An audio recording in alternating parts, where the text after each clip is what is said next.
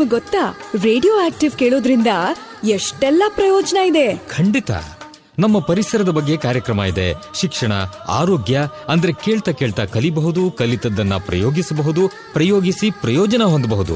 Radio active ಇದು ಸಮುದಾಯ ಬಾನುಲಿ. ಹೌದು. ಪರಿವಾರ ಪರಿಸರ ಅಷ್ಟೇ ಯಾಕೆ? ಇಡೀ ಪ್ರಪಂಚದಲ್ಲಿಯೇ ಐಕ್ಯತೆ ಭ್ರಾತೃತ್ವ ಸಹಬಾಳ್ವೆ ಇವುಗಳನ್ನು ಕುರಿತು ವಿಚಾರವಂತ ಕಾರ್ಯಕ್ರಮಗಳ ವಾಹಿನಿ ಅಂದ್ರೆ ರೇಡಿಯೋ ಆಕ್ಟಿವ್. ತೊಂಬತ್ತು ಪಾಯಿಂಟ್ ನಾಲ್ಕು ತರಂಗಾಂತರದಲ್ಲಿ ಕೇಳಿ ತಿಳಿಯೋಣ, ತಿಳಿದು ಬೆಳೆಯೋಣ. ಬಿತ್ತುವ ಅನುಭವ ದೇವಿಗೆ ಅನುಭವ. ನಿಮ್ಮಿ ಅನುಭವ, ಬದುಕಿನ ಅನುಭವ.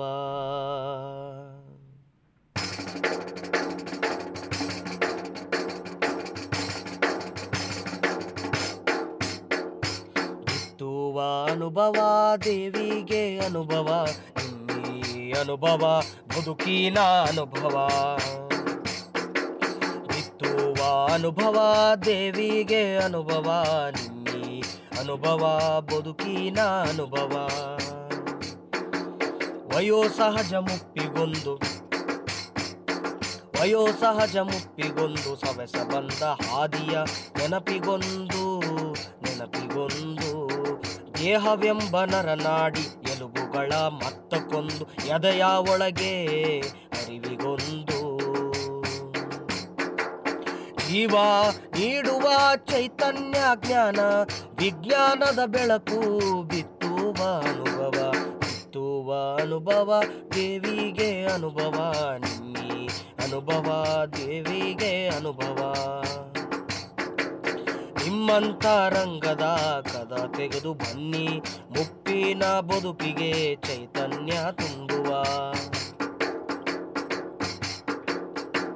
ಮುಪ್ಪಿನ ಆರೋಗ್ಯ, ಆರೈಕೆ ವಿಜ್ಞಾನ ದೇವಿಗೆ ಅನುಭವ, ನಿಮ್ಮಿ ಅನುಭವ. ಬಿತ್ತುವ ಅನುಭವ, ದೇವಿಗೆ ಅನುಭವ, ನಿಮ್ಮಿ ಅನುಭವ, ಬದುಕಿನ ಅನುಭವ, ನಿಮ್ಮಿ ಅನುಭವ, ಬದುಕಿನ ಅನುಭವ ನಿಮ್ಮಿ ಅನುಭವ.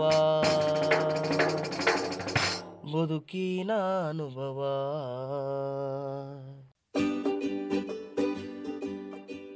ನಮಸ್ಕಾರ ಕೇಳುಗರೆ, ನೀವು ಕೇಳ್ತಾ ಇದ್ದೀರಿ ತೊಂಬತ್ತು ಚುಕ್ಕಿ ನಾಲ್ಕು ಕಂಪನಾಂಕಗಳ ಸಿಆರ್ ರೇಡಿಯೋ ಆಕ್ಟಿವ್. ಇದು ಬೆಂಗಳೂರಿನ ಮೊಟ್ಟಮೊದಲ ಸಮುದಾಯ ಬಾನುಲಿ ಕೇಂದ್ರ.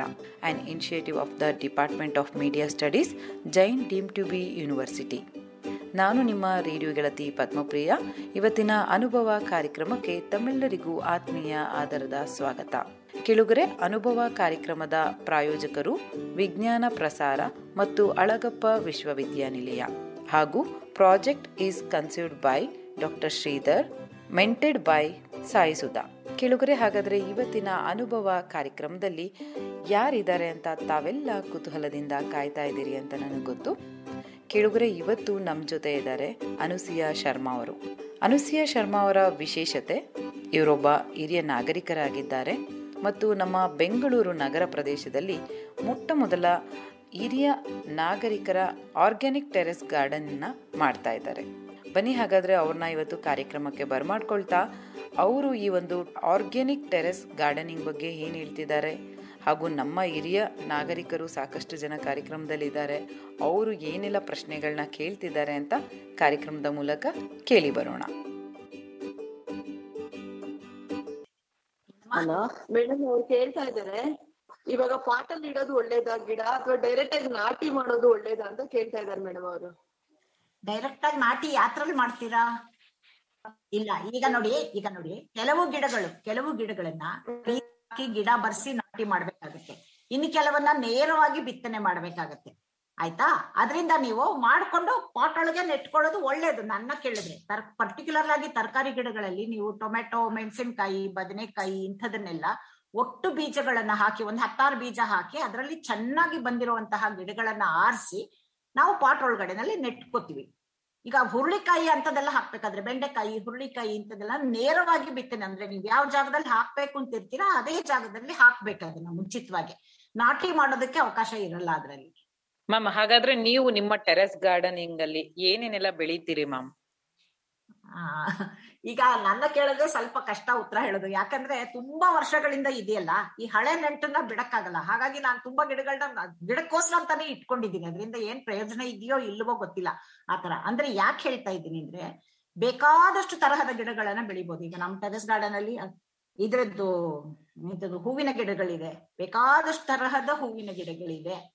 ಮತ್ತೆ ತರಕಾರಿ ಗಿಡಗಳು ತರಕಾರಿಗಳನ್ನ ಸೀಸನ್ ಅಲ್ಲಿ ಹಾಕ್ಬೇಕಾಗತ್ತೆ. ಈಗ ಜೂನ್ ನೋಡಿ ಜೂನ್ ಅಲ್ಲಿ ಹಾಕೋದಾದ್ರೆ ನಾವು ಎಲ್ಲಾ ತರಕಾರಿನೂ ಹಾಕೋದು ಎಲ್ಲಾ ಸೊಪ್ಪುಗಳನ್ನ ಬೆಳ್ಕೋಬಹುದು.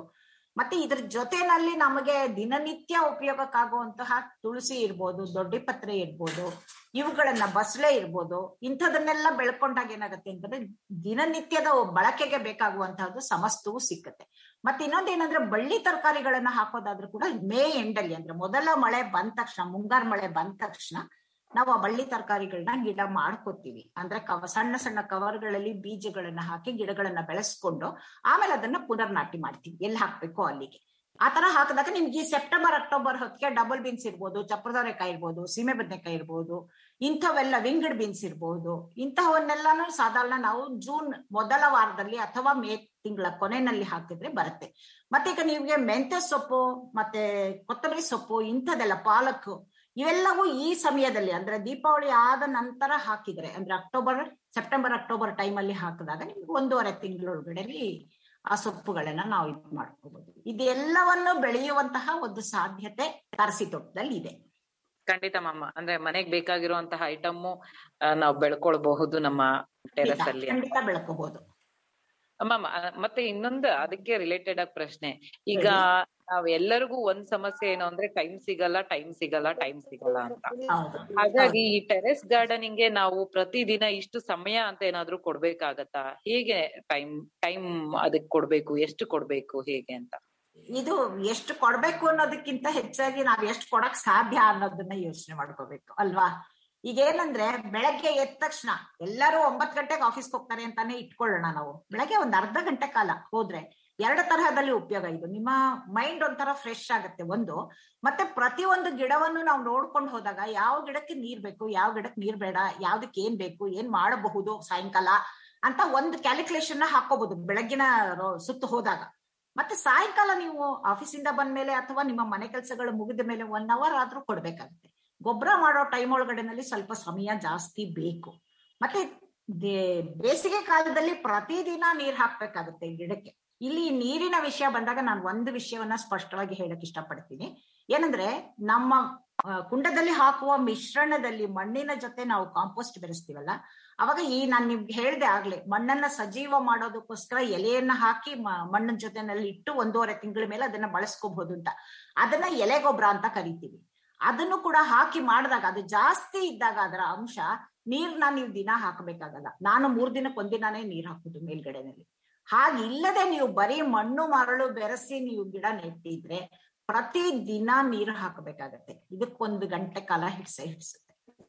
ಮಡಕಿನಲ್ಲಿ ಗಿಡ ಮಾಡಿದ್ರೆ ಒಳ್ಳೆ ಮಾಡ್ಬೋದು. ಮಡಕೆ ಮಡಕೆನಲ್ಲಾದ್ರೂ ಮಾಡ್ಬೋದು ಕುಡ್ಕೆನಲ್ಲಾದ್ರೂ ಮಾಡ್ಬೋದು. ನಿಮ್ಮ ಗಿಡ ಎಷ್ಟು ದೊಡ್ಡದಾಗಿ ಬೆಳೆಯತ್ತೆ ಯಾವ ಸೈಜ್ ಅಲ್ಲಿ ಬೆಳೆಯತ್ತೆ ಇದನ್ನ ಅಂದಾಜ್ ಇಟ್ಕೊಂಡು ಆದ್ರೆ ನೀವು ಅದಕ್ಕೊಂದು ಸಣ್ಣ ತೂತನ್ನ ಕೆಳಗಡೆನಲ್ಲಿ ಮಾಡ್ಲೇಬೇಕಾಗತ್ತೆ. ಆ ತೂತಿಗೊಂದು ಪೀಸ್ ಇದ್ರದ್ದು ಪಾಟಿನ ಒಡೆದೋಗಿರೋ ಪಾಟಿನ ಪೀಸ್ ಒಂದನ್ನ ಇಟ್ಟು ನೀವು ಆಮೇಲೆ ಮಣ್ಣುಗಳನ್ನ ತುಂಬಿಸಿದ್ರೆ ಅದರಲ್ಲಿರುವ ಎಕ್ಸ್ಟ್ರಾ ನೀರು ಹೋಗೋದಕ್ಕೆ ಅವಕಾಶ ಮಾಡ್ಕೊಡಿ. ಯಾವುದ್ರಲ್ಲೇ ಬೆಳೆದ್ರು ಇದೊಂದು ಮಾತ್ರ ಮಾಡ್ಲೇಬೇಕು. ಮಾಡಿದಾಗ ನೀವು ಆ ಗಿಡ ಬೆಳೆಯಲಿಕ್ಕೆ ಸಾಧ್ಯ ಇದೆ ತುಂಬಾ ಎತ್ತರ ಬೆಳೆಯುವಂತಹ ಗಿಡ ಆದ್ರೆ ದೊಡ್ಡ ಪಾಟು ಅಥವಾ ದೊಡ್ಡ ಮಡಕೆ ಒಳಗಡೆ ಹಾಕ್ಬೇಕಾಗತ್ತೆ.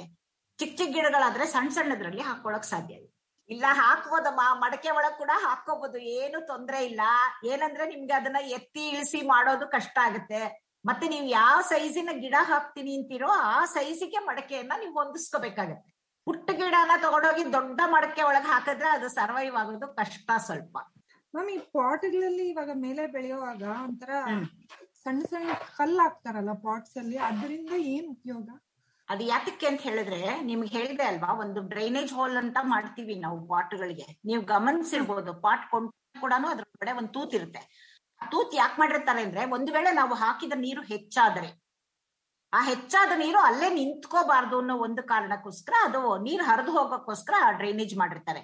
ಮತ್ತೆ ಆ ಡ್ರೈನೇಜ್ ಅಲ್ಲಿ ಮಣ್ಣು ತುಂಬ್ಕೊಂಡ್ಬಿಟ್ರೆ ನೀರ್ ಹೇಗೆ ಹೋಗುತ್ತೆ ಹೊರಗಡೆಗೆ?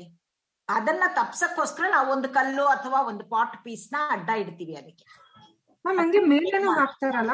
ಭಾಗ ಪಾಟ್ ಅಲ್ಲಿ ಮೇಲೆ ಭಾಗದಲ್ಲೂ ಪೆಬಲ್ಸ್ ಅದೆಲ್ಲ ಹಾಕ್ತಾರೆ ಸ್ಟೋನ್ಸ್ ಪೆಬಲ್ಸ್ ಇಡೋದನ್ನ ಹೇಳ್ತೀರಾ? ಅದು ಅಲಂಕಾರ ಮಾಡೋಕ್ಕೋಸ್ಕರ ಹಾಕೋತಾರ ಅಷ್ಟೇ. ಅದರಿಂದ ಹೆಚ್ಚು ನೋಡಕ್ ಚೆನ್ನಾಗ್ ಕಾಣ್ಲಿ ಅಂತ ಹಾಕೋತಾರೆ. ಬಿಳಿ ತರದ ಕಲ್ಲುಗಳನ್ನ ತಂದು ಜೋಡಿಸ್ತಾರೆ ಗಿಡದ ಸುತ್ತ. ಬಟ್ ಏನಂದ್ರೆ ನಾವು ಕೆಲವು ಸಮಯದಲ್ಲಿ ಕಳೆ ಬೆಳೆಯೋದು ಕಡಿಮೆ ಆಗಬಹುದು ಅದ್ರೊಳಗೆ. ಅದಕ್ ಬಿಟ್ರೆ ಅದಕ್ಕಿಂತ ಉಪಯೋಗ ಏನಿಲ್ಲ ಮ್ಯಾಮ್ ಮತ್ತೆ ಈಗ ಸೀನಿಯರ್ ಸಿಟಿಸನ್ ಅಂತ ಹೇಳಿದಾಗ ಮನೆಯಲ್ಲಿ ಎಲ್ಲರ. ಪ್ರೋತ್ಸಾಹ ಇರ್ಲೇಬೇಕು. ನಾವೇನೇ ಮಾಡ್ಬೇಕು ಅಂದ್ರೆ. ಹಾಗಾಗಿ ಮನೆಯವರ ಪ್ರೋತ್ಸಾಹ ಪಡ್ಕೊಳ್ಳೋದು ಹೇಗೆ? ಈಗ ನಾವೇನಾದ್ರೂ ಆತರ ಮಾಡ್ತೀವಿ ಅಂತ ಹೇಳಿದಾಗ ಸೀನಿಯರ್ ಸಿಟಿಸನ್ ಏನ್ ಹೇಳ್ತಾರೆ ಮನೆಯವರು? ಓ ನೀನೇನಾದ್ರೂ ಮಾಡಕ್ ಹೋಗಿ ಬಿದ್ದಿ ಅದು ಇದು ಮಾಡ್ಕೊಂಡ್ರೆ ನಾನು ಹಾಸ್ಪಿಟ್ಲಿಗೆ ದುಡ್ಡು ಇಡಕ್ ಆಗಲ್ಲ ಇರಕ್ ಆಗಲ್ವಾ ನಿಂಗೆ? ಈ ತರ ನಾವು ಎಷ್ಟೇ ಪ್ರೋತ್ಸಾಹದಿಂದ ಹೋಗ್ತೀವಿ ಅಂದ್ರು ಕಾಲು ಎಳೆಯೋರೇ ಜಾಸ್ತಿ ಇರ್ತಾರೆ ಅಂತ ಹೇಳ್ಬೋದು. ಹಾಗಾಗಿ ಮನೆವರೆಗೂ ಮತ್ತು ಅಂತಹ ಸಮಸ್ಯೆಗಳು ಬಂದಾಗ ಹಿರಿಯರು ಏನ್ ಮಾಡ್ಬೇಕು ಅಂತ ಹೇಳ್ತೀರಿ ಮ್ಯಾಮ್? ಇಲ್ಲ ಇದಕ್ಕೆ ಏನು ಮಾಡಕ್ಕಾಗಲ್ಲ. ನಾನ್ ಹೇಳೋದೇನಂದ್ರೆ ನಮ್ಮಷ್ಟಿಗೆ ನಾವು ಅದನ್ನ ಮಾಡ್ತಾ ಇರ್ಬೇಕು ಕೆಲ್ಸನ. ನಾ ಈಗ ಸಾಯಂಕಾಲ ಐದ್ ಗಂಟೆಲಿ ನೀವ್ ಮೇಲ್ ಹೊಟ್ಟೋಗಿ ಎಷ್ಟೊತ್ ಕೂತಿರ್ತಾರೆ ಉಳಿದವ್ರು ನಿಮ್ ಜೊತೆಲಿ ಇರೋರು ಕೆಳಗಡೆನಲ್ಲಿ ಏನ್ ಮಾಡ್ತಿದ್ದಾಳೆ ಮೇಲ್ಗಡೆ ಅನ್ನೋ ಕುತೂಹಲ ಇರುತ್ತೆ ಅಲ್ವಾ? ಹಿಂದಿಂದ ಬರ್ತಾರೆ. ಕೆಲ್ಸ ಮಾಡು ಅಂತ ಹೇಳ್ಬೇಡಿ. ನಿಮ್ ಜೊತೆನಲ್ಲಿ ನಾಲ್ಕು ದಿನ ಆ ತರ ಸುತ್ತ ಸುತ್ತಿದ್ರೆ ಆಟೋಮೆಟಿಕ್ ಆಗಿ ಅವರೇ ಮಾಡಕ್ ಶುರು ಮಾಡ್ತಾರೆ ಆ ಕೆಲ್ಸನ. ಮತ್ತೆ ಇನ್ನೊಂದ್ ಏನಂತ ಹೇಳಿದ್ರೆ ಒಂದ್ ಸ್ವಲ್ಪ ಇದಕ್ ನೀರ್ ಹಾಕ್ಬಿಡಿ, ಒಂದ್ ಸ್ವಲ್ಪ ಇದಕ್ ಗೊಬ್ಬರ ಹಾಕ್ಬಿಡಿ ಅಂತ ಈ ತರ ಸಣ್ಣ ಸಣ್ಣ ಸಣ್ಣ ಕೆಲ್ಸಗಳನ್ನ ಮಾಡ್ಸಕ್ ಶುರು ಮಾಡಿದ್ರೆ ಆಮೇಲೆ ಅವ್ರಿಗೆ ಅಭ್ಯಾಸ ಆಗ್ಬಿಡತ್ತೆ. ಒಂದ್ಸತಿ ಸತಿ ಅಭ್ಯಾಸ ಆದ್ರೆ ನೀವು ಆಚೆ ಹೋಗೋದ್ರು ಕೂಡ ಅವ್ರು ಹೋಗಲ್ಲ. ಇದು ಮಾತ್ರ ಗ್ಯಾರಂಟಿ ಕೊಡಬಲ್ಲೆ ನಾನು. ಇನ್ನೂ ಒಂದೇನ್ ಮಾಡ್ಬೋದು ಅಂತ ಹೇಳಿದ್ರೆ ನಿಮ್ಮ ಗಿಡದಲ್ಲಿ ಒಂದು ಹೂ ಬಿಟ್ಟಿದೆ ಅಂತ ಇಟ್ಕೊಳ್ಳಿ ದಯವಿಟ್ಟು ಇದಕ್ಕೆ ಒಂದು ಫೋಟೋ ತೆಕ್ಕೊಡಿ ಅಂತ ಹೇಳಿ. ಕ್ಯಾಮ್ರಾ ಇಟ್ಕೊಂಡ್ ಬರ್ತಾರೆ. ಅದೇ ಒಂದು ಅಭ್ಯಾಸ ಆಗುತ್ತೆ ಅವ್ರಿಗೆ ಅವಾಗ. ಯಾವ ಮೊಗ್ಗು ಯಾವ ಗಿಡ ಚಿಗುರಿದ್ಯಾ ಆದ್ರೂ ಫೋಟೋ ತೆಗಿಯೋಣ. ಯಾವ ಹೂ ಅರಳಿದೆ ಆದ್ರೂ ಫೋಟೋ ತೆಗಿಯೋಣ. ಈ ರೀತಿ ಅಭ್ಯಾಸ ಮಾಡ್ಕೊಂಡ್ಬಿಟ್ಟಾಗ ಆ ಗಿಡಗಳ ನಂಟು ಹೇಗೆ ಅಂದ್ರೆ ಕಿತ್ರು ಕೀಳಕ್ ಆಗದೆ ಇರುವಂತಹ ಸಂಬಂಧ ಬೆಳ್ಕೊಳತ್ತೆ ಅವರು ಕೂಡ. ತರಕಾರಿಗಳನ್ನ ನಾವು ಬೆಳೆಸ್ಬೋದು ಆ. ಯಾವ ರೀತಿ ತರಕಾರಿಗಳನ್ನ ಮತ್ತೆ ಹಣ್ಣುಗಳನ್ನ ಆ ಬೆಳಿಬಹುದು ಅಂತ ನಾವು ನಿರೀಕ್ಷೆ ಮಾಡಬಹುದು ಅಂತ ಕೇಳ್ತಿದಾರೆ ಮ್ಯಾಮ್ ತರಕಾರಿಗಳಿಗೆ ಸಂಬಂಧಪಟ್ಟಾಗೆ ಆಲ್ಮೋಸ್ಟ್ ಎಲ್ಲಾ ತರಕಾರಿಯನ್ನು ಬೆಳಿಬಹುದಮ್ಮ ನಾನು ಮುಂಚೆನೆ ಹೇಳಿದೆ ನಿಮ್ಗೆ ಕೆಲವನ್ನೆಲ್ಲ ಸಸಿ ಮಾಡಿಕೊಂಡು ನೆಡ್ಬೇಕಾಗತ್ತೆ ಅಂತ. ಅಂದ್ರೆ ಬದನೆಕಾಯಿ ಆ ತರದ್ದೆಲ್ಲ ಗಿಡಗಳನ್ನ ಮೊದಲು ಸಸಿ ಮಾಡ್ಕೋಬೇಕು. ಟೊಮೆಟೊ ಮೆಣಸಿನಕಾಯಿ ಇಂಥದ್ದೆಲ್ಲ. ಯಾಕೆ ಮಾಡ್ಬೇಕು ಅನ್ನೋದಕ್ಕೆ ಎರಡು ಕಾರಣ ಇದೆ. ನಾವು ಬೀಜ ಹಾಕಿ ಕಾಯ್ತಾ ಕುತ್ಕೊಂಡ್ರೆ ಅದಕ್ಕೆ ಮೊಳಕೆ ಬರ್ಬೋದು, ಕೆಲವು ಬರದೇ ಇರ್ಬೋದು. ಯಾಕಂದ್ರೆ ಅವಕ್ಕೆಲ್ಲ ವೆಲಿಡಿಟಿ ಅದು ನಾವು ಅಂಗಡಿಯಿಂದ ತಂದಾಗ ಬೀಜನ, ಆ ಬೀಜ ಯಾವ ಸ್ಥಿತಿಲಿ ಇದೆ ಯಾವ ಗಿಡದ್ದು ಅನ್ನೋದು ನಮಗ್ ಗೊತ್ತಿರಲ್ಲ.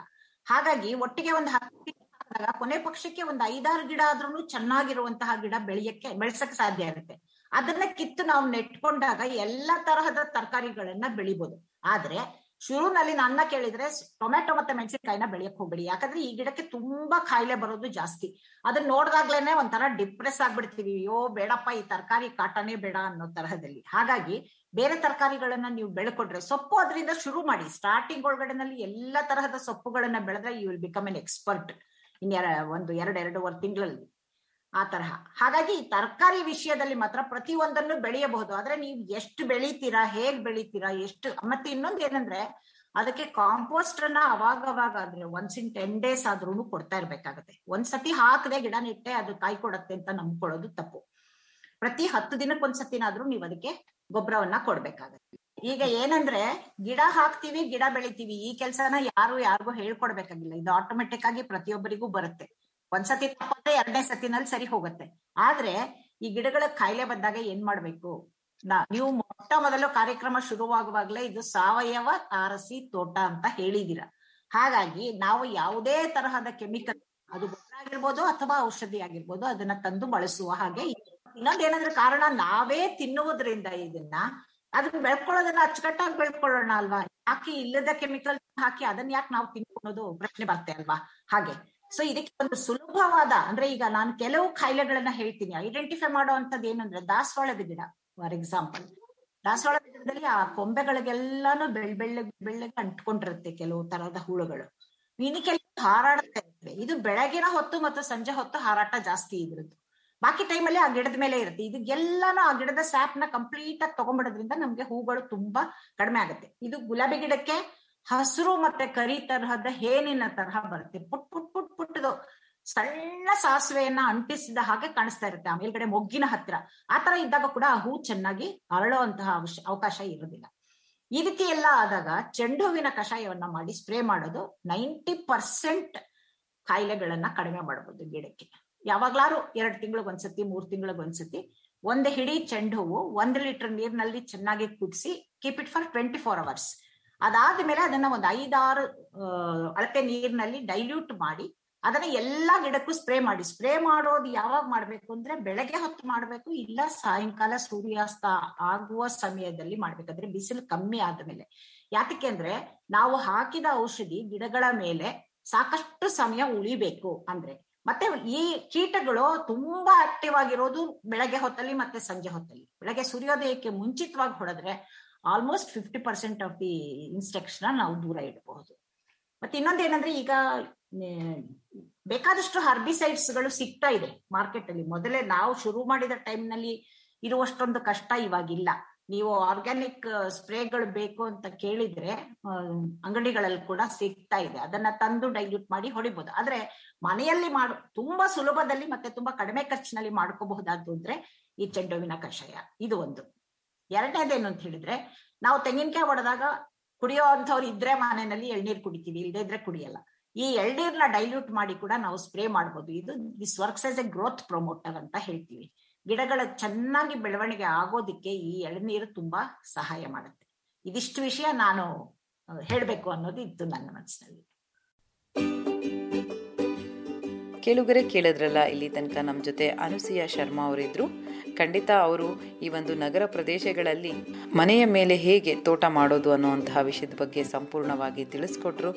ಖಂಡಿತ ನಮ್ಮ ಹಿರಿಯ ನಾಗರಿಕರಲ್ಲಿ ಇದ್ದಂತಹ ಎಲ್ಲ ಪ್ರಶ್ನೆಗಳಿಗೆ ಉತ್ತರಿಸಿದ್ದಾರೆ ಅಂತ ನಾನು ತಿಳ್ಕೊಳ್ತಾ ಇವತ್ತಿನ ಕಾರ್ಯಕ್ರಮನ ಮುಗಿಸ್ತಾ ಇದ್ದೀನಿ.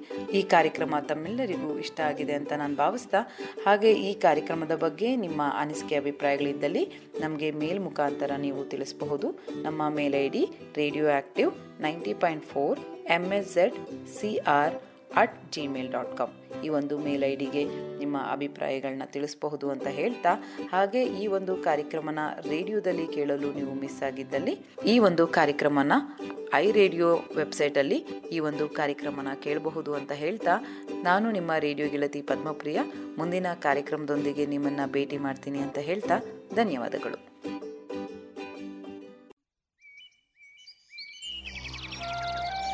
ಕೇಳ್ತಾ ಇದ್ದೀರಾ? ಬೆಂಗಳೂರಿನ ಮೊದಲನೇ ಸಮುದಾಯ ಬಾನುಲಿ, ರೇಡಿಯೋ ಆಕ್ಟಿವ್ ತೊಂಬತ್ತು ಪಾಯಿಂಟ್ ನಾಲ್ಕು ಮೆಗಾ ಹರ್ಟ್ಸ್ ಕೇಳಿ ರೇಡಿಯೋ ಆಕ್ಟಿವ್, ಆಗಿ ಆಕ್ಟಿವ್ ಆಕ್ಟಿವ್.